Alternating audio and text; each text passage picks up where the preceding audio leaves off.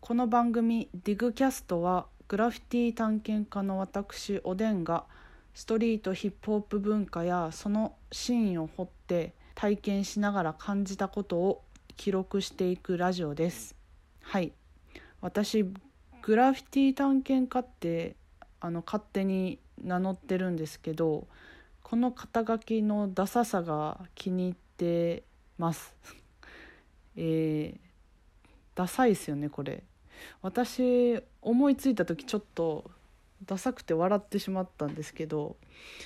今逆にダサいのがいいみたいな風潮もあるし、かっこつけるのもちょっとキャラじゃないんでいいかなと思ってこれを採用しました。でグラフィティ探検家って何してるんっていう疑問があると思うんですけど、その名の通りグラフィティを探して探検している人です。それだけです。詳細は0回目の方で話してるので、気になる方はそっちの方を聞いてみていただければと思います。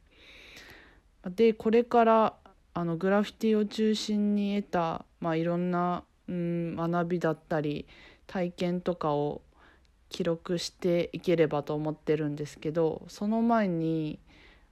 明確にしておかないとちょっとややこしくなることがありまして、その話をします。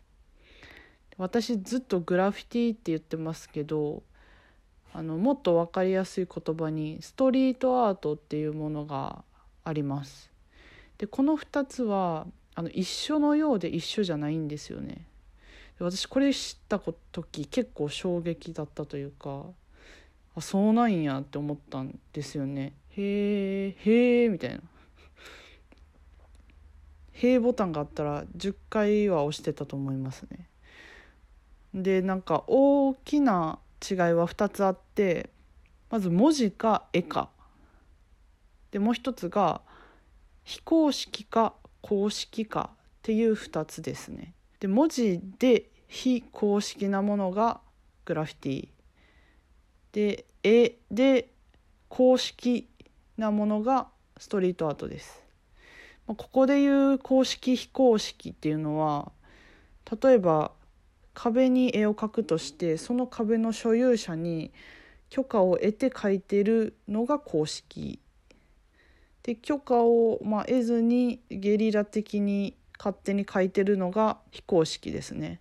場所によっては処罰の対象になるようなものが非公式っていう風になります。時系列で言ったらグラフィティが70年代半ばに流行って、そこから派生して80年代のグラフィティライターたちがモダンアート現代美術に進出した時期があったんですよ。有名どころで言うとバスキアとかキース・ヘリングとか、そこで生まれた言葉がストリートアートって言われています。で、もともとグラフィティっていうのは誰にも許可を得てない公共機関に自分のタグネームっていう、本名じゃない名前を街中に書いて自分の有名性を競ったり、存在証明をする、ゲームみたいな遊びだったんですよね。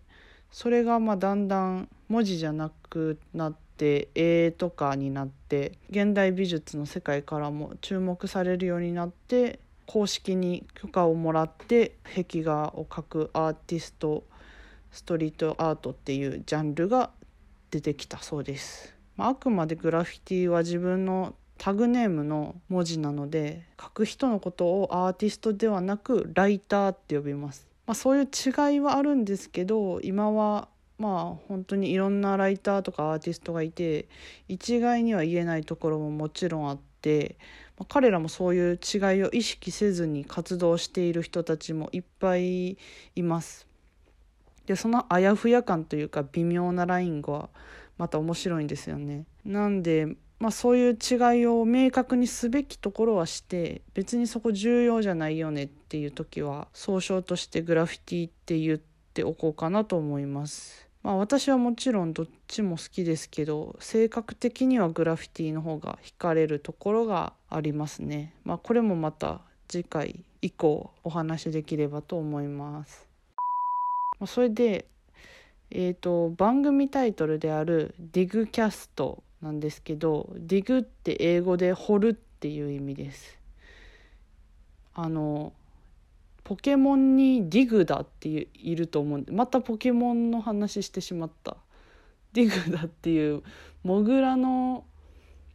あのキャラというかポケモンがいると思うんですけど、あのディグは掘るのディグですね。そのディグです。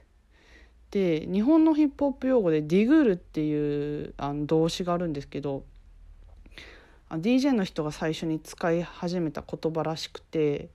DJ の人っていろんなデコードをこうつなげてみんなをね楽しませる方々なので、そのレコードをピックアップすること、探してピックアップしていくことをディグル、掘るって